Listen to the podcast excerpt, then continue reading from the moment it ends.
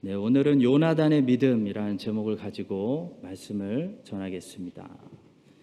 사울이 하나님께 버림받게 되는 이 결정적인 사건은 사무엘상 13장과 사무엘상 15장입니다. 사울은 사무엘상 13장에서 하나님의 이 말씀을 어기고 어, 자기가 스스로 제사를 드렸습니다. 사울은 그리고 사무엘상 15장에서 아말렉을 진멸하라는 하나님 말씀을 어기고 자기 맘대로 어, 사람들의 얘기 듣고 아말렉을 살려뒀습니다. 이 두 가지 사건들 때문에 사울이 하나님께 버림받게 되는 건데요. 이 두 가지 사건들 그 사이에 어, 사무엘상 14장에 어, 우리는 사울의 아들 요나단의 이 엄청난 믿음을 보게 되는 것입니다.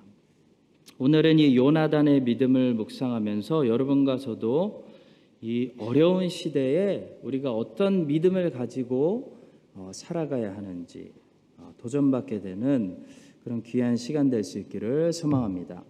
첫 번째로 요나단의 믿음은 다수를 두려워하는 것이 아니고 혼자서라도 하나님 편에 설 수 있는 그런 타협하지 않는 믿음이었습니다. 이 마지막 때에 아, 우리에게 요구되어지는 믿음은 타협하지 않는 어, 그런 믿음입니다. 자, 성경은 한 번도 어, 이 땅의 다수들이 어, 진리의 길을 걸어가니까 다수를 잘 따라가면 된다라고 하지 않았습니다. 오히려 성경은 반대로 경고하죠. 다수는 넓은 문으로 들어가고 항상 넓은 길로 다니고 그 끝은 멸망으로 떨어지니까 절대로 다수를 따라가면 큰일 난다. 라고 성경은 경고합니다. 자, 그렇다면 분명한 사실은 우리는 다수를 따라가면 안 된다는 것입니다. 다수는 우리를 진리와 생명으로 인도하지 않습니다. 얼마 전에 원처치 뉴스를 봤는데요. 디즈니에서 이제 곧 새로운 영화를 개봉하는데 아, 그 영화 안에 동성애자들이 서로 키스를 하는 그런 장면을 넣었습니다. 그래서 중국을 비롯한 무슬림 국가들은 아, 그 영화를 상영하지 않겠다라고 결정했습니다. 거기에 대해서 이 디즈니 제작사들은 움츠리는 것이 아니고 오히려 앞으로 더 노골적으로 어, 디즈니에서 만드는 모든 영화들 속에 아이들이 보는 영화입니다. 이 더 많은 동성애 장면들을 넣겠다 선포했습니다. 우리 서방 국가들은 어, 다 이제 디즈니 상영을 어, 할 겁니다. 놀랄 일도 아니죠. 그 안에 부끄럽게도 뉴질랜드와 대한민국도 들어 있습니다. 성도 여러분, 다수가 괜찮다, 괜찮다 한다고 정말 그게 괜찮은 걸까요? 뉴질랜드에서 사는 우리들은 이제 주변에 거의 모든 부모들이 아무렇지도 않게 예, 제발 오바 좀 하지 말라고 하면서 어, 자녀들에게 어, 이 아름다운 디즈니 영화, 어, 친동성애 메시지 씹는 영화 다 보여주는 거죠. 내 주변에 모든 부모들이 다 아무렇지도 않게 뭘 그거 가지고 요즘 세상에 유별나게 그래 라고 말한다는 겁니다. 자, 그럴 때 여러분들 어떻게 하시겠냐는 거죠. 호주는 교육 시스템이 상대평가입니다. 그래서 그 해에 고3 아이들을 성적을 다 뽑아서 어, 그 중에 0.1%, 곧 99.9 받으면 의대 가는 겁니다. 상대평가를 하다 보니까 내가 시험 문제를 많이 틀려도 나와 경쟁하는 아이들, 하는 아이들이 나보다 시험 문제를 더 많이 틀려버리면 내가 시험 문제를 많이 틀렸는데도 99.9 어, 나와서 의대 가는 거예요. 그러니까 1등이 다 맞았다고 1등이 되는 것이 아니라 남들보다 덜 틀렸기 때문에 1등이 되는 거죠. 그것이 상대평가입니다. 근데 성도 여러분, 진리는 남들보다 덜 틀린다고 진리라고 주장할 수 없다는 거죠. 진리는 상대적으로 결정되지 않습니다. 진리는 절대적인 것이지 상대적인 것이 아닙니다. 이 말은 모든 사람들이 틀려도 진리는 변하지 않는다는 것입니다. 모든 사람들이 다 지옥에 가도 천국은 봐주질 않습니다. 천국 들어가는 기준은 낮아지지 않습니다. 자, 따라서 어떤 현상이 일어날 수밖에 없냐면 악한 세대는 다수가 지옥으로 가는 겁니다. 따라서 성도 여러분 오늘 본문에 나오는 요나단처럼 결단을 해야 돼요. 어떤 믿음을 우리가 이제 가져야 되냐면 다수를 두려워하지 않고 다수 때문에 따라가거나 흔들리지 않는 아, 이 타협 없는 믿음을 가져야 되는데요. 저는 이 믿음을 감히 외로운 믿음 이라고 부르고 싶습니다. 요나단은 외로운 믿음을 가졌습니다. 온 이스라엘이 잘못된 길로 가고 있었습니다. 하나님께서 엘리 제사장 이가봇 이 계열의 제사장을 끝내셨는데도 이가봇 계열의 제사장을 사울이 제사장으로 삼고 그 제사장과 짝짝꿍해서 나라를 이끌어가고 있습니다. 온 나라가 잘못된 길로 가는데요. 요나단은 혼자서 하나님 제대로 믿고 있는 거죠. 자, 지금 사무엘상 14장의 상황은 어, 매우 좋지 않은 상황입니다. 위기가 왔습니다. 블레셋의 군대는 셀 수 없을 정도로 바다에 모래같이 모였는데 이스라엘 군대는 600명 모였습니다. 최악의 상황입니다. 그런데 요나단은 블레셋의 아, 군대의 숫자를 보고 아, 한마디로 요즘 말로 쫄지 않습니다. 그가 자기 부하에게 오히려 격려하고 있는 말을 우리가 한번 들어보겠습니다. 본문 6절의 말씀입니다. 요나단이 자기의 무기를 든 소년에게 이르되 우리가 이 할례 받지 않은 자들에게로 건너가자 여호와께서 우리를 위하여 일하실까 하노라 여호와의 구원은 사람이 많고 적음에 달리지 아니하였느니라 성도 여러분 우리 인간은 어, 숫자에 예민합니다 우리는 헌금 숫자가 좀 올라가고 교인 출석 숫자가 좀 올라가면 금방 우리가 뭐라도 할 수 있을 것 같은 그런 생각이 들어오죠. 헌금이 떨어지고 추, 교인 출석 숫자가 줄어들면 쫄아가지고 어, 우리는 아무것도 못할 거야 라는 생각을 한다는 거예요. 인간은 생각보다 숫자에 민감합니다. 근데 성경은 계속해서 우리의 공식, 우리의 숫자를 깨뜨려 버리죠. 주님, 5천 명 먹이려면 200 데나리온이 필요합니다. 주님, 이 성전은 40년 동안 지은 엄청난 건물이거든요. 주님, 미디안 군대는 지금 14만 5천 명이고 아수르 군대는 18만 5천 명입니다, 주님. 주님, 우리 군대는 지금 숫자가 필요합니다.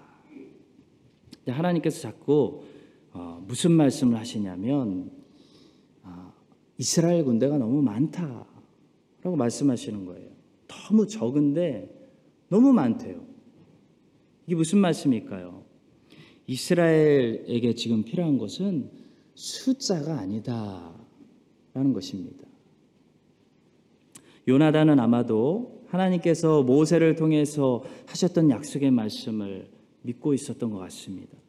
레위기 26장 7절과 8절입니다. 너희의 원수들을 쫓으리니 그들이 너희 앞에서 칼에 엎드러질 것이라. 또 너희 다섯이 백을 쫓고 너희 백이 만을 쫓으리니 너희 대적들이 너희 앞에서 칼에 엎드러질 것이며 하나님은 과장하지 않으시고 농담하지 않으십니다. 그래서 이게 무슨 말씀이냐면 이스라엘 사람 다섯 명이 모이면요 원수 백 명이 쫄아버리고 이스라엘 사람 백 명이 있으면 원수 만 명을 쫓아버리게 하나님께서 해주시겠다라는 약속입니다. 예수님은 이 약속보다 더 놀라운 약속을 하셨어요. 너희들이 누구든지 내 이름으로 두 세 사람만 모이면 내가 거기 있다라는 약속을 하셨어요. 한마디로 숫자가 더 이상 이스라엘에게 문제가 되지 않고 숫자로는 이스라엘을 격파하지 못하게 해주겠다. 그런 말씀입니다. 자, 그렇다면 이스라엘이 어떻게 할 때 하나님의 저 약속이 이스라엘에게 적용될까요? 그 몇 구절 앞으로 가보시면 레위기 26장 3절에 이런 말씀이 있습니다. 우리 한번 함께 읽어보겠습니다. 시작. 너희가 내 규례와 계명을 준행하며 한마디로 너희가 내 말대로 하면 숫자가 문제가 되지 않게 해주겠다. 그런 말씀입니다. 성도 여러분, 하나님의 백성에게 항상 적용되는 공식은 세상 사람들에게 적용되는 공식과 다릅니다. 하나님의 백성에게 중요한 것은 하나님의 말씀에 대한 우리의 순종이지 숫자가 전혀 문제가 아닌 것입니다. 문제를 숫자라고 생각하지 마십시오. 그럼 잘못 짚은 겁니다. 하나님의 자녀들에게는 그 공식이 적용되는 게 아닙니다. 하나님의 자녀들의 문제는 항상 어디서 오냐면 순종에서 오는 거예요. 순종만 드리면 숫자가 문제가 아니라는 겁니다. 하나님의 자녀가 하나님 말씀에 순종하기만 하면 미디안 군대 14만 5천 명은 한 명과 같은 거예요. 요나단은 그 믿음이 있기 때문에 블레셋 군대를 두려워하지 않는 겁니다. 이번 주 새벽에도 사사기 말씀을 우리가 나눴는데요. 이스라엘은 자꾸 문제가 미디안이라고 생각하는 거예요. 근데 하나님이 자꾸 말씀하시죠. 미디안이 문제가 아니라 우리 바알부터 해결하자. 바알이 문제야. 아사레가 문제지. 너희들을 고통스럽게 하는 것은 미디안이 아니라 너희들이 내 말대로 순종하지 않는 것이 문제야. 너희들이 바알과 아세레만 제거하고 내 말대로 순종하면 미디안 13만 5천 명은 칼 한 자루 없이 이겨버릴 수 있어. 하나님 말씀이죠. 성도 여러분, 요나단은 어떤 사람이었냐면 하나님 말씀에 순종하는 사람이었습니다. 하나님의 말씀에 순종하는 사람이었기 때문에 숫자를 두려워하지 않는 거예요. 여러분과 저에게 자꾸 숫자가 문제가 되고 블레셋 군대가 문제가 된다면요. 우리가 온전히 주님의 뜻대로 순종하고 있지 않기 때문입니다. 사울같이 하나님 말씀에 순종하지 않는 사람에게나 언제나 바다의 모래 같은 블레셋 군대가 문제가 되는 거지 요나단 같이 하나님 말씀대로 순종하고 사는 사람에게는 블레셋 군대가 문제가 되지 않는 거예요. 여호와의 구원하심은 사람의 많고 적음에 있는 것이 아니다 하고 오히려 이 방패드는 자를 격려하고 있는 겁니다. 이 사실을 우리가 기억하고 여러분과 저도 요나단의 이 믿음 가지고요. 하나님 말씀에 순종만 하면 모든 문제 끝나는 것입니다. 다수를 두려워하지 않아도 되는 거예요. 미디안의 군대, 블레셋의 군대, 이 숫자, 세상의 문제가 더 이상 문제가 되지 않는 거예요. 하나님이 약속하셨기 때문에. 하나님의 말씀에 순종하는데 우리의 온 마음을 기울이는 요나단의 믿음을 여러분과 제가 가질 수 있게 되기를 주님의 이름으로 간절히 축복합니다. 자, 두 번째로 본문에서 배우는 요나단의 믿음은 하나님의 주권과 섭리를 믿는 성경적인 바른 믿음입니다. 자, 본문에 보시면 요나단이 어떤 하나님을 믿고 있었는지 엿볼 수 있는데요. 요나단은 모든 사람들의 마음과 그 입술도 주관하시고 섭리로 다스리시는 역사의 주관자 하나님을 어, 믿고 있습니다. 8절부터 10절에서 요나단이 이렇게 말합니다. 요나단이 이르되 보라 우리가 그 사람들에게로 건너가서 그들에게 보이리니 그들이 만일 우리에게 이르기를 우리가 너희에게로 가기를 기다리라 하면 우리는 우리가 있는 곳에 가만히 서서 그들에게로 올라가지 말 것이요 그들이 만일 말하기를 우리에게로 올라오라 하면 우리가 올라갈 것은 여호와께서 그들을 우리 손에 넘기셨으니 이것이 우리에게 표징이 되리라. 자, 요나단의 말을 들어보면 요나단이 어떤 하나님을 믿고 있는지를 알 수 있습니다. 요나단은 여기서 블레셋 사람들의 입술에서 나오는 말을 가지고 하나님의 뜻을 분별하자라고 말하고 있습니다. 이것은 요나단이 지금 자기 마음대로 하나님 시험하고 있는 것이 아니라요. 요나단의 마음속에 어떤 믿음이 있냐면 하나님께서는 모든 호흡 있는 자들의 입술도 통치하고 다스리시는 분이다라는 바른 성경적인 믿음이 있는 것입니다. 17세기에 영국에서 지나가는 사람 아무나 붙잡으시고 어, 당신 하나님을 믿습니까? 물어보면 아마 거의 다 하나님 믿는다고 대답했을 거예요. 근데 하나님을 믿는다고 고백한다고 해서 하나님을 다 믿는 것이 아닙니다. 하나님을 진짜 믿는다는 것은 성경이 계시하는 하나님을 믿는다는 것을 말합니다. 성경이 가르치고 성경이 계시하는 하나님이 아니라 사람들이 추측하고 상상해서 만든 하나님에다가 하나님 이름 붙이고 부른다고 해서 하나님 믿는 게 아니라는 거죠. 17세기에 이 유럽에서는 계몽주의라는 사상이 유행했습니다.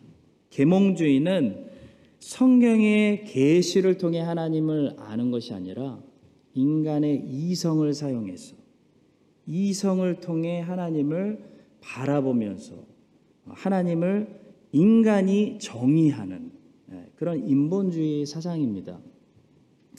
이 계몽주의가 각 나라마다 유럽의 각 나라마다 특이한 현상으로 나타났는데요. 특별히 영국에서는 계몽주의가 들어오면서 이신론이라는 사상으로 나타났습니다.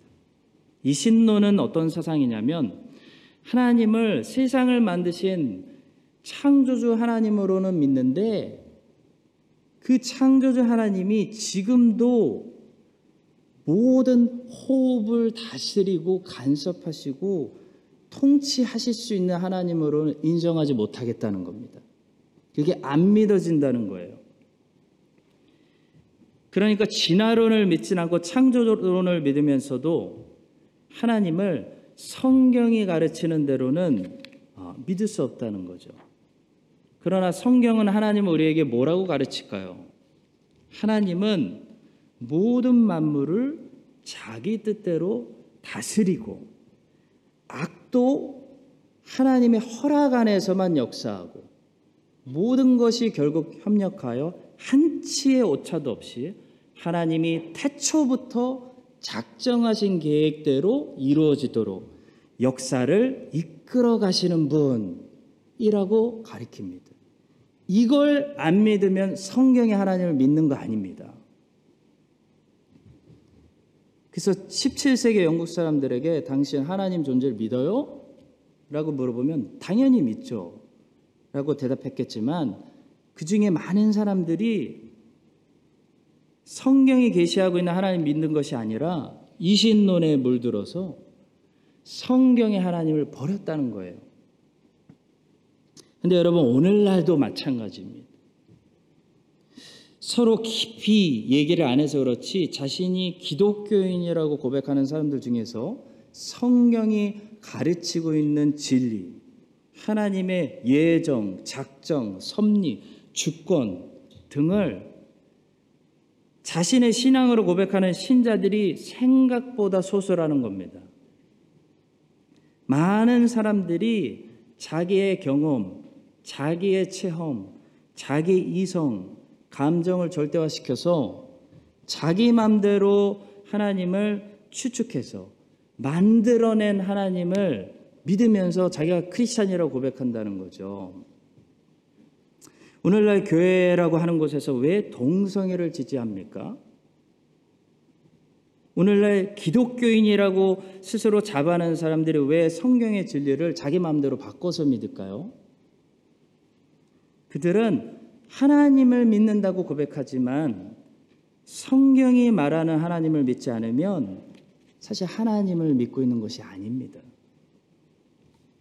예수님께서는 그날에 수많은 사람들이 나에게 주여 주여라고 부를 거다. 왜 이 수많은 사람들이 주님을 주님이라고 부르고 있는지 아세요? 자기를 크리스찬이라고 생각하고 있기 때문입니다. 주여 주여라고 부를 텐데요. 예수님이 뭐라고 말씀하셨냐면 그날에 예수님께서 그들을 안 적도 없고 알지도 못하니까 제발 나를 아는 척하지 말라고 말씀하신다고 말씀하셨습니다. 마태복음 7장 21절부터 23절입니다. 나더러 주여 주여 하는 자마다 다 천국에 들어갈 것이 아니요 다만 하늘에 계신 내 아버지의 뜻대로 행하는 자라야 들어가리라.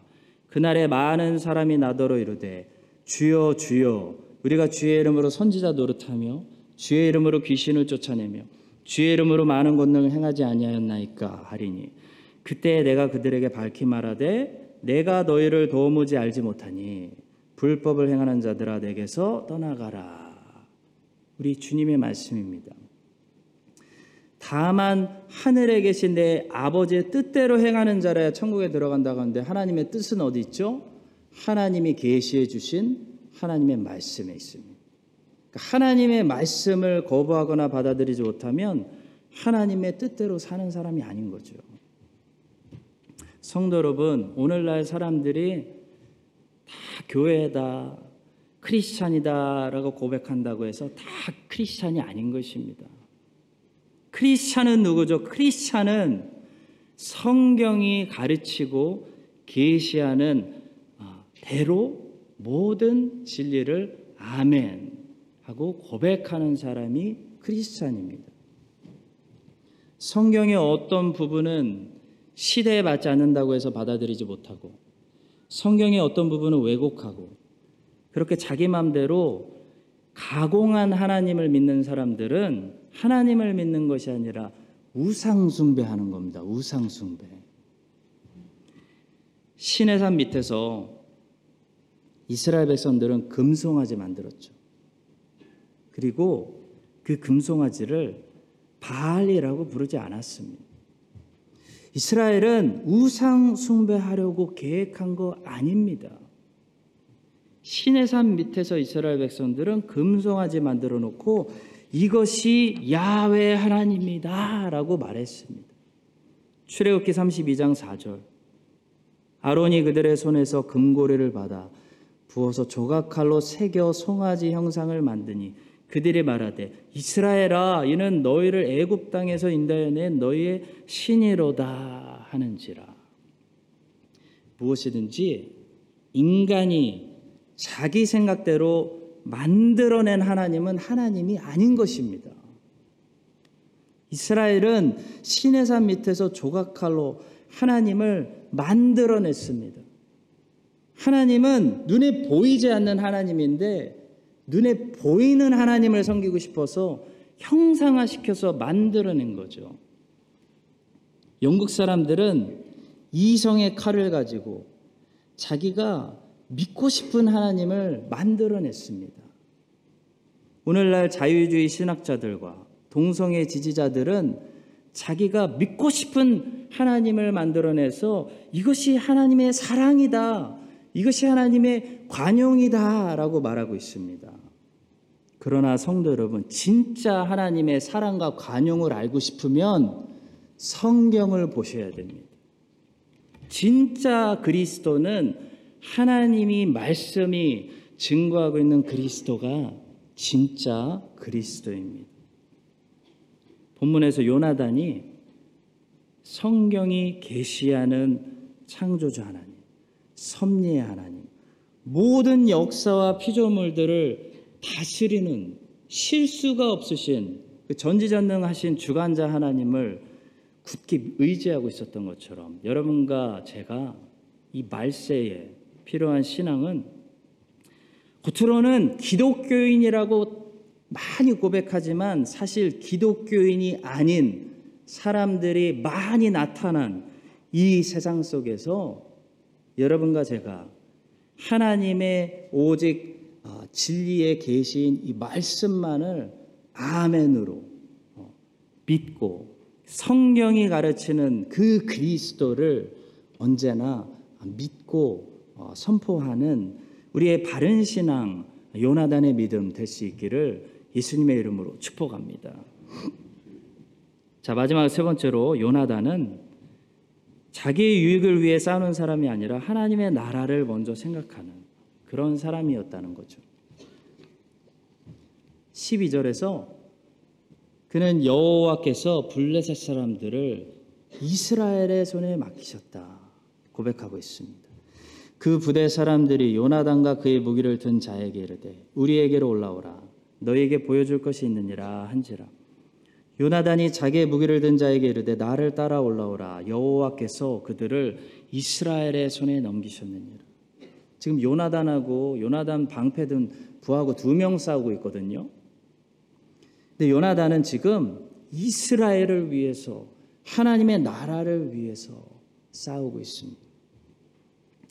요나단처럼 이 성경적인 참 믿음을 우리가 심령에 받게 되면 우리에게 반드시 일어나는 변화와 현상이 있는데요. 바로 그때부터 하나님의 나라를 위해 싸우는 사람이 된다는 것입니다.